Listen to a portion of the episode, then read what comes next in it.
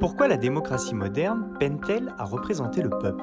Ça, c'est la grosse question. Le problème, je crois, c'est que la notion même de représentation du peuple est une notion, hein, au fond, compliquée, contradictoire. Quoi. Parce que ça suppose toujours qu'il y a le peuple qui existe comme une grande réalité euh, collective, comme ça, plus ou moins identifiée à la population, au secteur de la population, et puis qu'on se pose la question de savoir comment on va le représenter.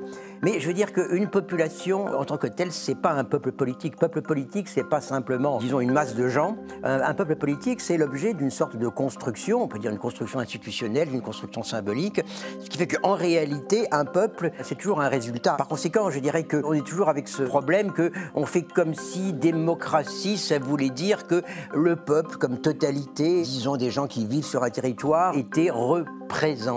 Mais, non, c'est beaucoup plus compliqué que ça. En réalité, euh, je dirais représentation veut dire précisément, d'une certaine façon, absence de peuple, ou alors ou, dit que finalement on crée un peuple d'un certain type. Donc il n'y a pas le peuple et puis la représentation, il y a au fond des institutions, des manières de faire euh, euh, qui créent un certain type de peuple. Donc voilà, nos régimes modernes créent un certain type de peuple qui en gros, bon, à la fois est supposé souverain et disons dont la souveraineté consiste essentiellement tous les cinq ans à fond, disons, acquiescer euh, à la manière dont la classe euh, politicienne gère les choses. Donc effectivement, bon, euh, ça crée de la mélancolie ou ça crée de la frustration.